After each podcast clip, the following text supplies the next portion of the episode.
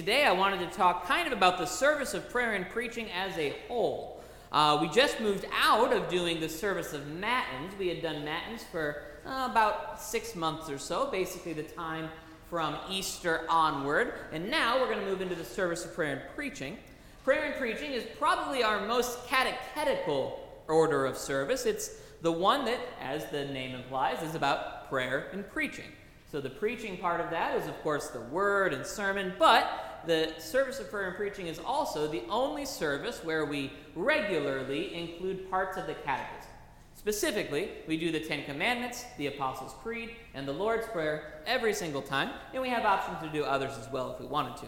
And again, part of the reason for that is because this is kind of meant to be a very teaching oriented service. And so we're going to keep on using that pretty much all the way through Lent and then once Easter hits, we'll switch back over to doing Matins, and I'll talk more about Matins when we switch back over to doing that.